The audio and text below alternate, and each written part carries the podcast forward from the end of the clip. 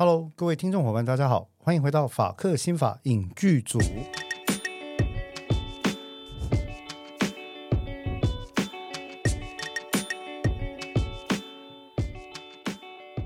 Hello，各位伙伴，大家好，我是志豪律师，我是邓作家。好，那、呃、闲话不多说哈，紧接上集啊，是，呃，我们今天还是谈无人岛的 Diva，对对吧？然后无人岛的 Diva，我记得上集我们。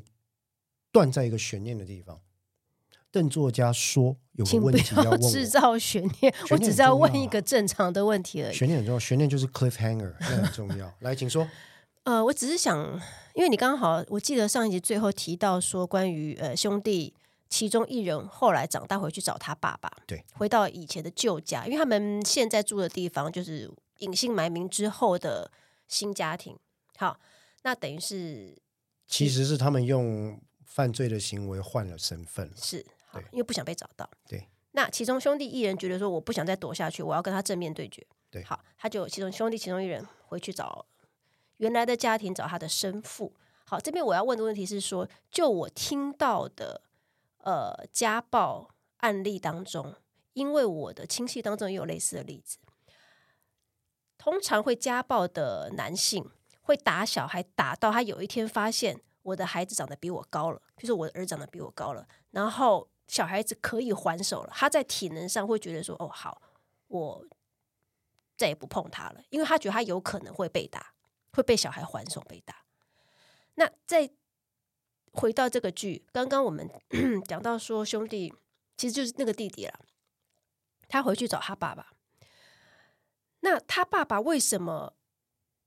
还是觉得说，因为很显然儿子已经比他高了，他还是并没有在体能上被威吓到，他还是会想要对他动手。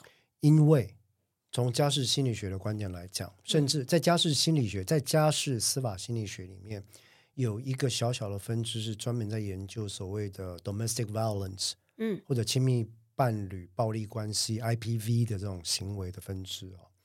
因为根据他们的研究，他们认为，我们你记不记得我们在上集提到家庭暴力或亲子暴力之间的来源有一个很重要的概念叫从属性。嗯，从属性再往下滑坡会变成物化，你属于我，我拥有你，所以对我来说，你就是 less than a human being，至少你跟我不是同等的。嗯，对不对？所以呢，我就有权利对你做我想做的事情。In the name of the greater good，为你好嘛，所以我可以对你做什么事情，对不对？我打你为你好，我关你是为你好，我赏你巴掌是为你好，要教忠教孝教节教义，打死你都是为你好。这个在古书上看很多吧？对，好，那这个从属性的概念，它会形成一个两个人之间动力关系的制约。这个制约，我觉得在 Diva 里面有演出来。就是说，你看看啊，那么多年之前的家庭暴力行为，不管是徐慕和跟他爸爸，或者是这两个兄弟跟他的爸爸，到了这么多，到了这么多年之后，当那个父亲出现的时候，抱歉，当这个父亲出现的时候，他们还是会紧张，还是会无法动弹。那个形容的感觉很像是被蛇盯上的猎物。你知道你已经长大了，你知道你现在如果要跟他对打，甚至很可能是打得赢他的。嗯，但是心理上，there's nothing you can do，因为你的心已经在那个动力关系里面被制约了。你学会告诉你自己，这个人我是不能动他的。嗯，这是一种 condition。一种制约的条件，而这个制约就会出现在家庭暴力，包括亲子暴力以及亲密伴侣关系的暴力动力关系里面。所以很多时候你会发现，跟随这个制约而来的，为什么会受制约呢？因为他忘了，我已经是一个独立人了。人的行为模式是会随着环境的移转。而采取不同的模组。当我在工作的时候，我会出现工作版的自豪律师；当我在家里的时候，面对我的孩子，我会出现家庭版的自豪爸爸。对不对？所以在这种情况底下，当他面对这个家暴的父亲当年控制他心智的这个人出现的时候，他会毫无条件的选择牺牲自己，再度被打或者逃跑，他而不会去 confront 这件事情，嗯、除非有他觉得更重要的第三人或第三个目的遭受到侵害。嗯，往往家暴到最后出现反扑，都是因为这样子。我记得他回去找他爸爸是为了故意被打，留下证据。这是一个，这是设局嘛？嗯、不过你这样讲又爆雷了啊，没关系啊。可是也就是表示他抓准了他爸爸会对他动手，他爸爸不会因为我长得比较高，体能比较可能比你还要还要强壮，你就会因此不不打我。实际上。绝大多数的家暴施行者，如果没有受到法律的制裁，或者是疾病造成他体力的衰弱，即便疾病造成他体力的衰弱，只要被害者顺从他的话，在这个动力机制或者是制约条件产生的控制关系底下，他永远都会回到当年的状态。今天，就算这个被打的孩子已经是一个身高一百八十八公分的健美先生。面对这个爸爸，他还是觉得我就是那个无助的十岁小男孩。It's the same，这就是 conditioning，也就是后来引发我们在新认知心理学里面讨论的一个现象，叫做习得无助感。你学会了习得嘛？啊，You learned，你学会了，在面对这个人跟这种状况的时候，啊，There's nothing I can do，打就只能被打。那当然，在这个剧里面。呃，他学聪明了，哥哥学聪明了嘛？哦，他去啊，弟弟学聪明了嘛？他去用言语，然后让他觉得说，我要展现要做老爸是什么样子给你看。嗯，打，让他打之后，立刻就去去去，他没还手，没有还手，然后就把他当做一个收证。但是他也只能透过这种方式了，因为在那个情况底下，如果他就算还手。合理的情况底下，我认为也会被判定是正当防卫，是合理的。嗯，但是呢，他也只能用这么悲情的方式去搜证，嗯，对不对？要不然坦白讲，你被打打个一下两下够了吧？或者你身上插把录音笔打个一下两下可以了吧？而且家庭暴力并不只限于肢体暴力啊，言语暴力也是啊，啊，那所以我们并不鼓励挑衅对方来造成对方对我们动手做收证的这种手法。这个剧演的就看看就好了，但是回答你的问题，他在心理学上确实有他的根据。嗯，那如果收证，他我记得他其实国中时期就在收证了，可是后来收证，他们还是没办法用法律途径解决，只好隐姓埋名。呃，第一个我觉得是可能这中间当然也有那个啦，有他们有什么策略上的考量，我不知道。嗯那剧情这部分，我想也只是为了效果，他没有深入去探究，讲太多了。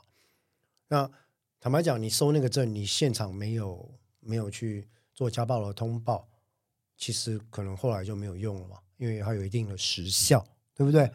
再加上，我觉得这个剧可能有在暗示说，在这对兄弟跟徐木和小的那个年代，呃，当时的韩国社会有可能对于家庭暴力。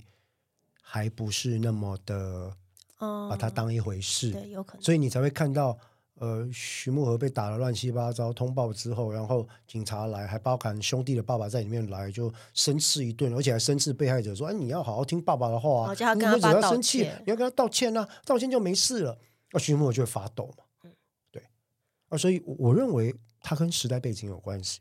我想台湾有有些时候我都觉得其实很有趣的是。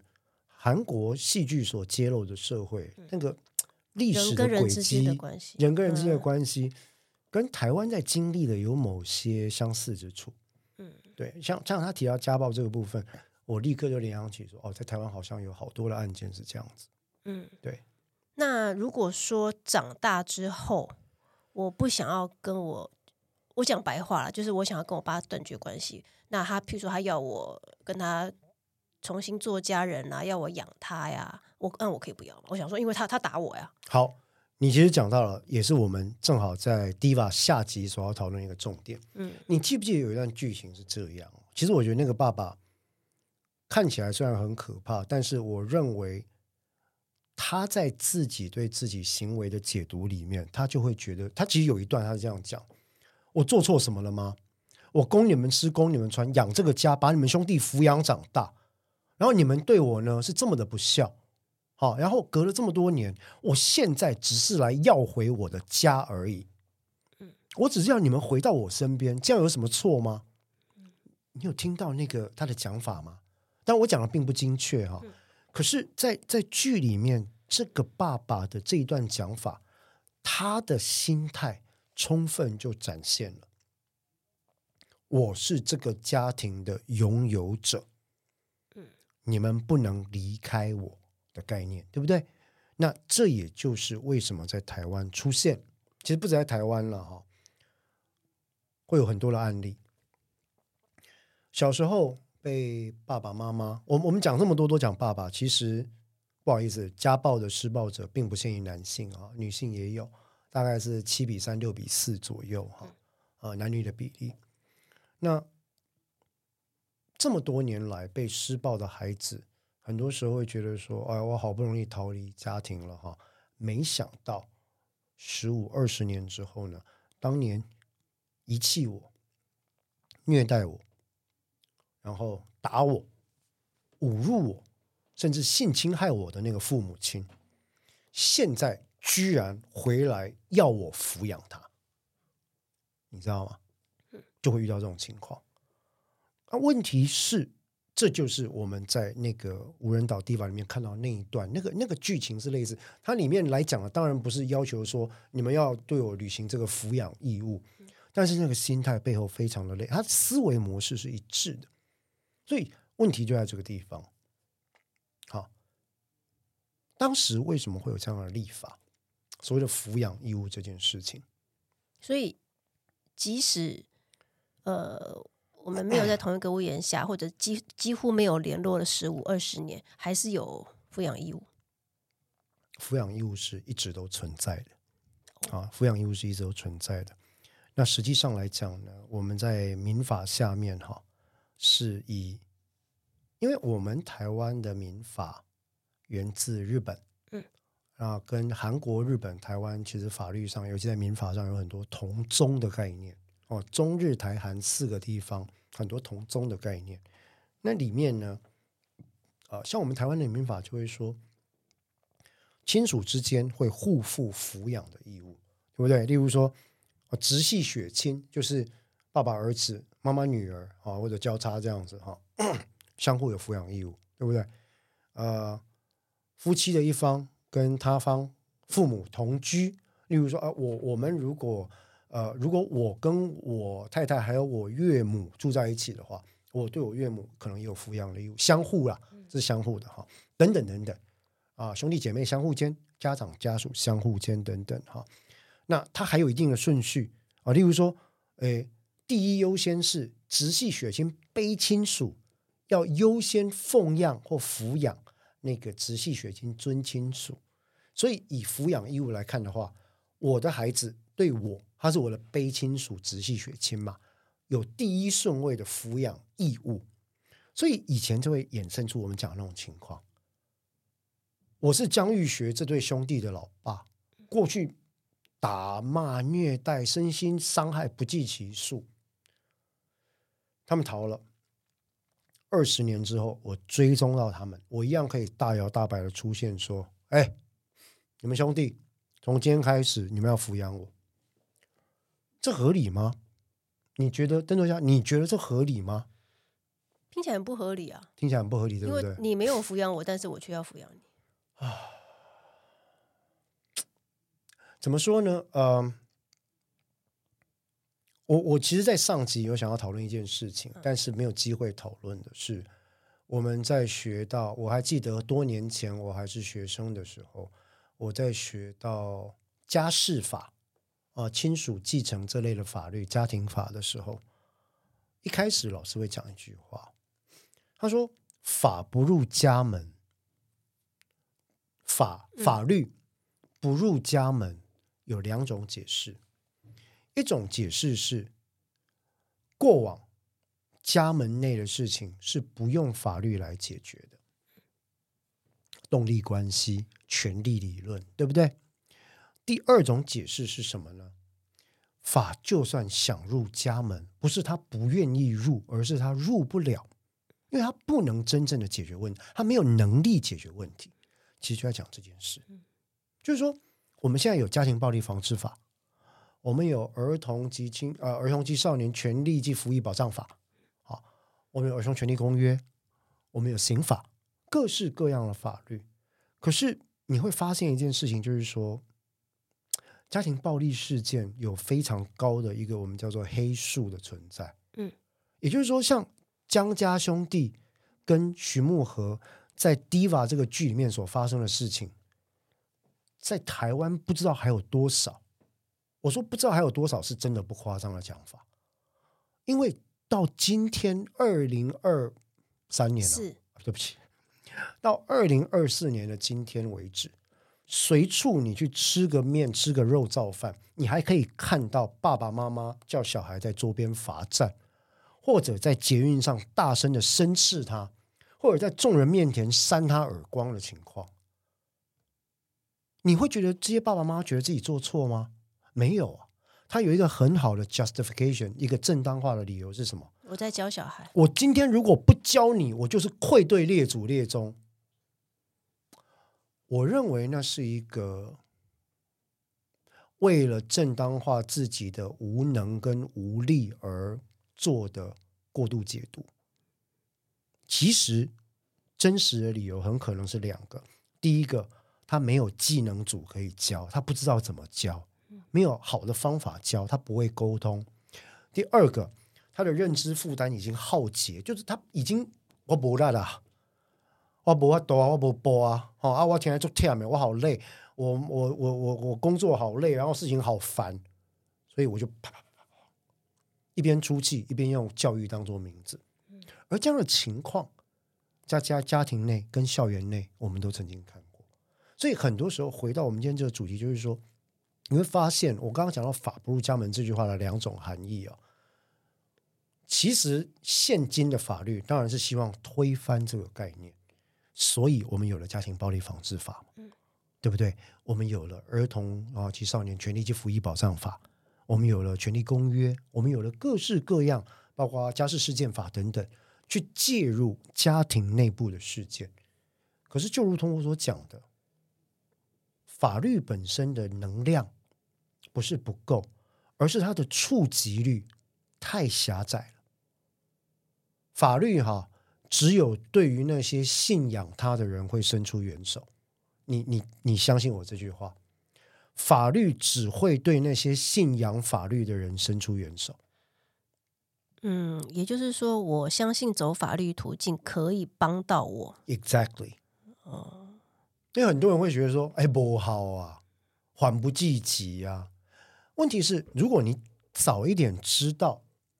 你就可以像江家兄弟里面的哥哥一样开始计划，保护自己的计划，保护家人的计划，好，然后未来展望的计划，这是有可能的。所以这件事情其实也是我做家事案件这么多年来，我一直想要灌输当事人的事情，就是说，要先思考接下来怎么办，孩子怎么办，你要什么，我们回头来推我们要怎么做。所以回到这件事情上来讲，我们刚刚讲了“法不入家门”，过往的概念跟现在的情况，当然这句话在今天很可能是一个已经有问题的，或者我们希望不要是那样的一个概念。可是它背后所反映的是法律本身确实是很无力、无力的。举个例子啊，在讲亲属继承的时候，今天我们那么知道，哎，男女平权、女男平权呢？我一家里面，我的财产要给我的。那个继承人的时候，然后我分儿子女儿？每个人继承等份是一样的吧？嗯，我这样讲没错吧？哈，合理吗？嗯，你知道到今天还有多少我们这种中年人以上的老北老母会要求女儿放弃财产继承的吗？对，是没错。So many，嗯，对不对？这么多，但是这些女儿就乖乖的说：“我就签吧，要我抛弃我就抛弃啊。”为什么？因为我是女儿啊！啊，不要争了，不要争这个啊。那当然，要不要抛弃是个人的自由。可是我只是在想一件事情，就是说，法律的存在，真的只能够呼应那些愿意请法律来帮忙的人。所以我年轻的时候读一篇，就是我们在讨论到这种法律的时候，有一篇很有名的文章叫《法律的斗争》嘛。我觉得当年翻的不好，我认为应该是《法律的奋斗》。嗯，哦，一个很有名的学者叫耶林写的，就在讲这个概念了。你应当要为了你自己的权利去 fight，而且 there's no shame in fighting for your rights。在亚洲社会，为自己的权利去奋斗，好像是一个很可耻的事。对，尤其是在家庭之间、家人之间，他们会觉得说，干嘛这种干嘛这种事，你就要动不动就告，然后告自己的告，告自己的亲属跟家人会，会会很，他们会觉得难看，不会啦。要不然你就早早离开这个家，忍耐一下嘛。啊，家和万事兴，Which I agree，家和万事兴。但是家庭要和，是要两边或者多方的。如果有几方不和的时候，你就必须要有个规范来管制这件事情。所以，我们刚刚讲到法不入家门，再往下来看，你刚刚问到问的问题，一个虐待孩子多年的父母亲，在十五二十年之后回来。要求子女说：“哎，邓作家，我是你的你的亲属啊！你现在我以前打你骂你哈，鞭笞你都是为你好。你看你现在也长得这样子，亭亭玉立，然后有社会地位了。来，现在开始我要你履行抚养义务。你家给我搬进去住，每天你要给我晨昏定省，每个月你要给我安养金或者安亲费、孝亲费，每年你要带我出去玩四次。开始吧。”心里会不会很不爽？嗯，一定很不爽。那你要不要这样做？如果我之前有在小时候被虐待的证据，就可以提出来吗？还是说这个证据有时效性？还是因为我没有证据，我也没办法证明他以前对我不好？这是两个不同的事情。嗯，如果你要主张的是被虐待符合家庭暴力暴力防治法这件事情的话，它有它自己的时效。嗯。伤害罪有伤害罪自己的时效。嗯，我们讲的是那个行为本身要追溯的话，嗯，好。但是如果你讲的是说，我现在要跟法院讲，不好意思哈，你要我抚养你办不到，我要去找法院告你说我不要履行抚养义务。嗯，证据是什么？证据是这么多年来你遗弃我。凌虐我、殴打我，然后贬损我的人格，对我造成了身心的伤害。哦，这个证据就没有时效问题。哦，哎，所以我们在其实我记得好像是几年前了哈，我们的台湾的民法有做了一个修正，对于抚养义务这一块，就是因为出现太多这种，哎，有一句话叫“天下无不是的父母”，这种。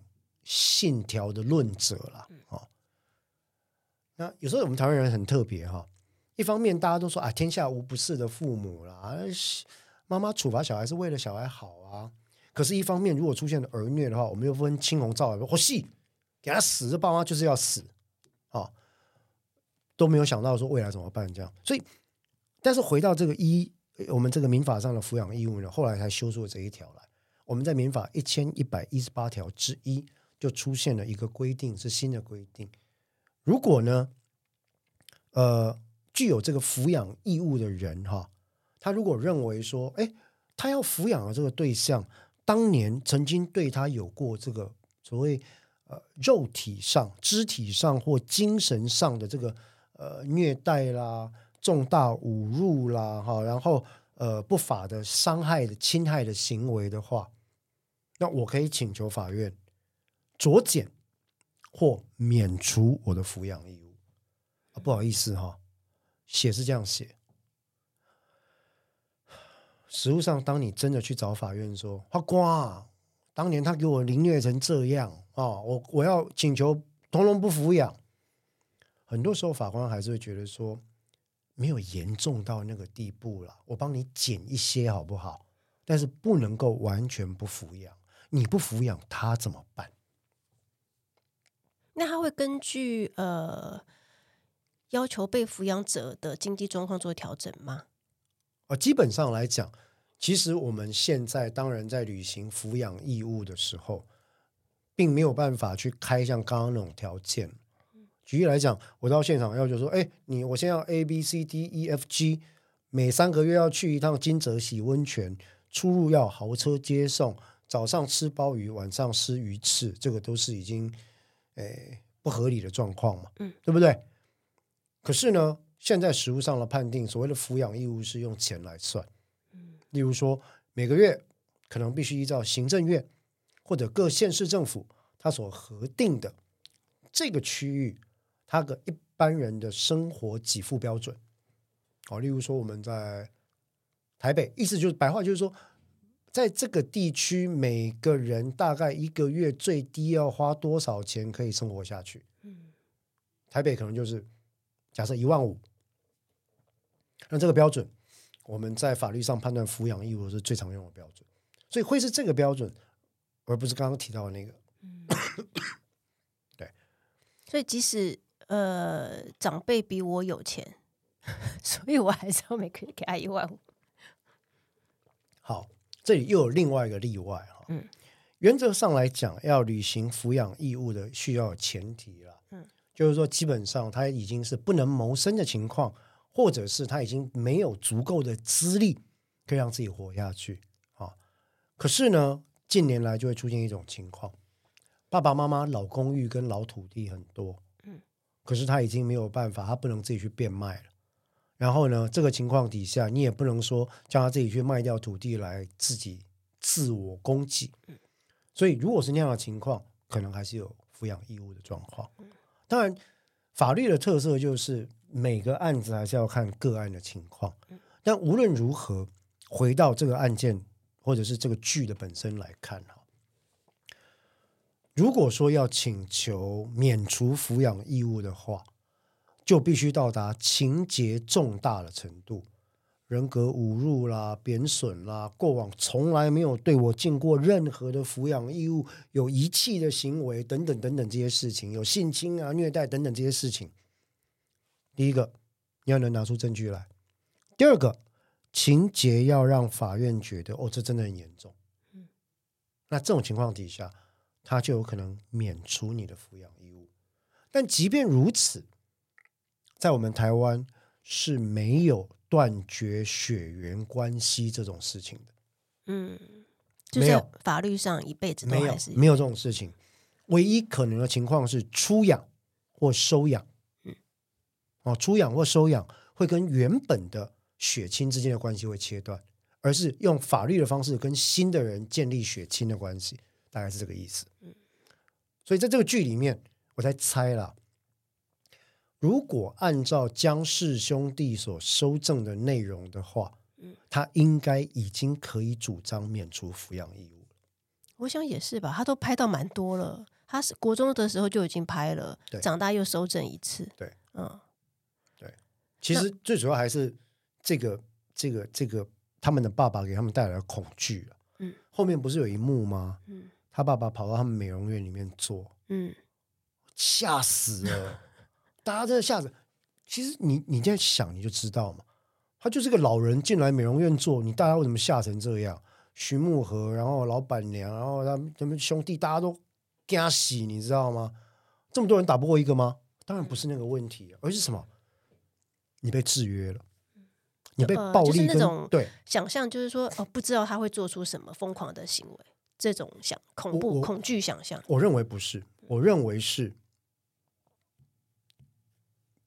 那个多年前造成我心理创伤的人，那个阴影再次笼罩在我的生活里面。嗯，这个道理可以类比成跟什么一样，你知道吗？跟追骚扰。嗯，Stalker 对于人的心理所造成的压力最严重的就是类似这个情况。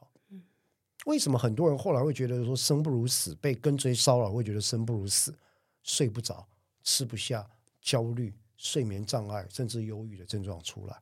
为什么跟追骚扰是一个这么糟糕的行为，以至于我们必须立法？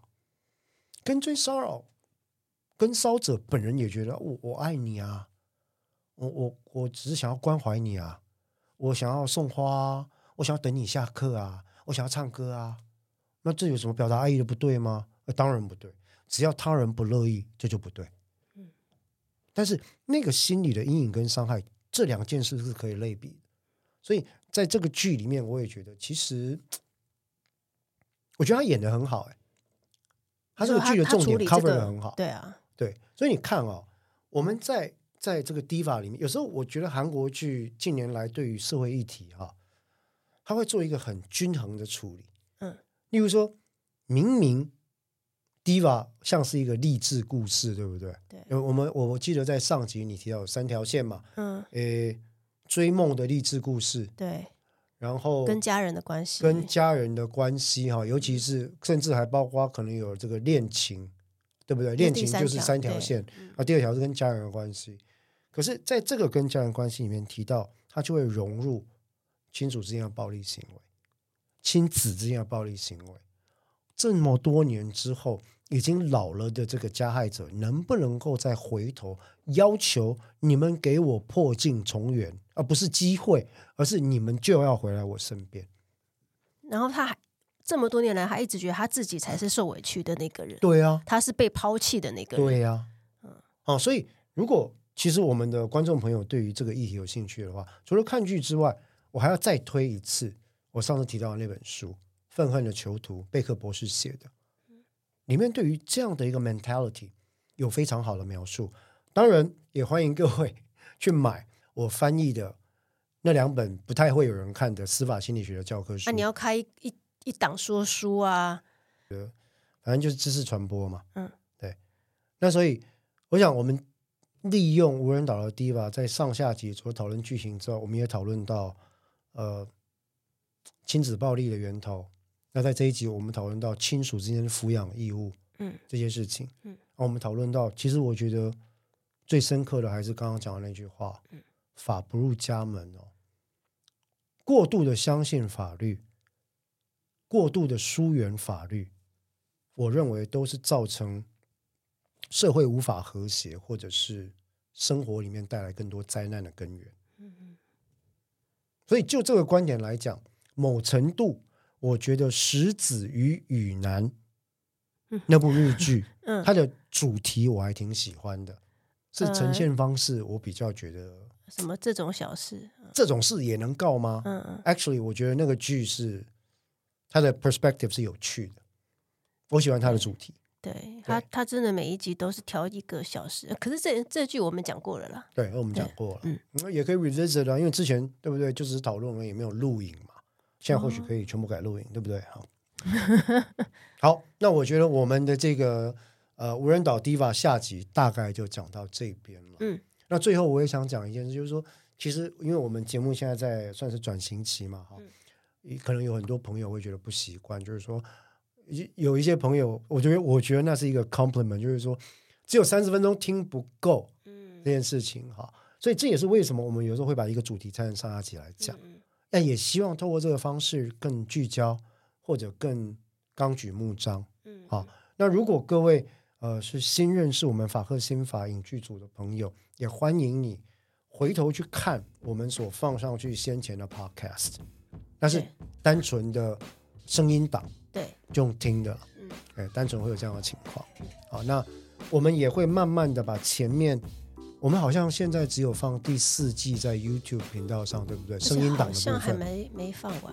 对，那我们也会慢慢的把第四、三、二、一全部的集数，看看是不是把音档都放上去 YouTube，嗯，让大家如果觉得说，呃，有点意犹未尽的话，你想要找就有的找。那当然，基本上我们还是会尽量的，呃，新节目维持周更的情况。嗯，好，好，那。我们今天的这个法客新法语剧组，我想就到这边。我是志豪律师，我是邓作家。那我们今天呢，呃，节目就到这里。欢迎各位，如果对我们有什么回馈的话，还是很欢迎各位留言了哈。嗯、呃，当然订阅、分享、按赞是是。那我们今天节目就到这边，拜拜，拜拜。